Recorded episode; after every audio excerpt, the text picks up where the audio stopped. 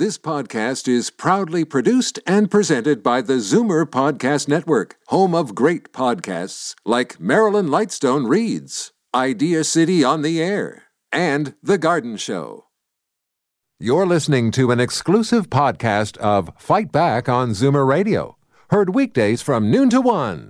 You're listening to an exclusive podcast of Fight Back on Zoomer Radio, heard weekdays from noon to one. The province's Human Rights Tribunal has ruled that cutting workers off health, dental, and life insurance benefits when they turn 65 is unconstitutional.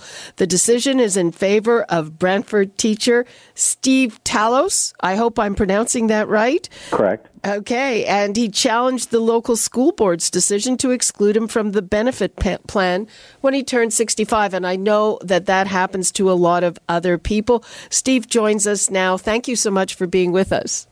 You're welcome. So, what made you go to all the trouble of launching this human rights complaint? Um, a little insanity. um, actually, it was uh, my wife. Uh, my wife was also on my benefit plan and uh, when I turned six, and just to state, she had ovarian cancer, uh-huh. and she required some exceedingly expensive drugs for her uh, ovarian uh, cancer treatment. Is she okay? At, pardon? Is she okay? No, she passed away two years ago. Oh, I'm so sorry to hear that.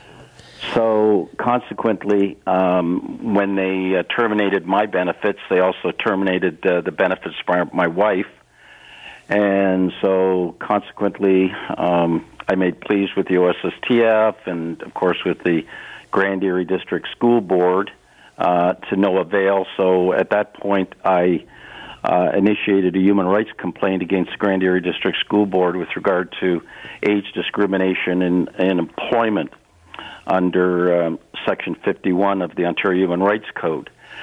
And uh, so I.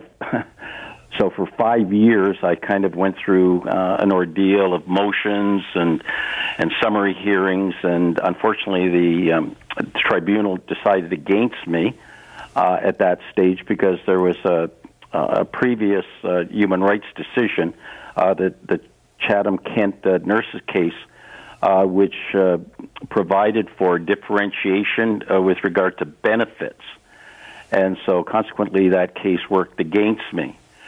And so then my next route was to go the constitutional route under Section 15 of the Charter, which is the equality provision. And um, then that's where we're at now with regard to this constitutional decision. And that took uh, just over a year.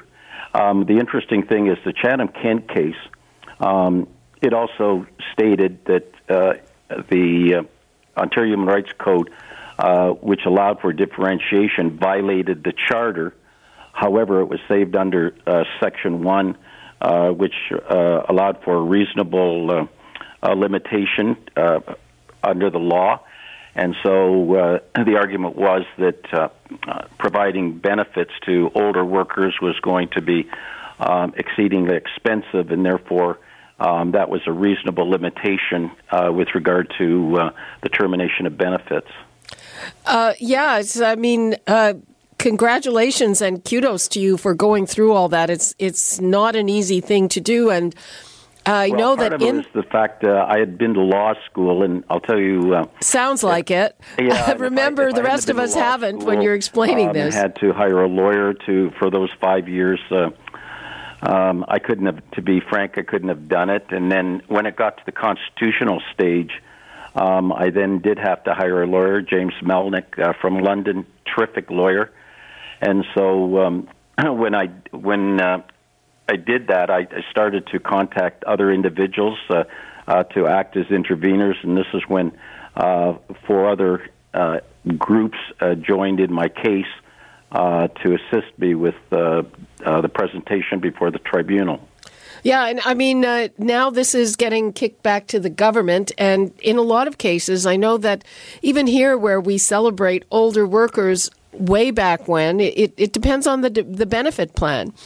So Yeah, we had to be switch frank, I- benefit I I plans don't to like get people covered. workers. I mean, I believe that you're an employee, and uh, you know it's all relative age, and um, you know just because uh, you know, we used to have mandatory retirement uh, at one time, and of course, everybody believed that 65 was sort of the magic age when you were an old person, uh, you're a senior citizen, and consequently, you should retire.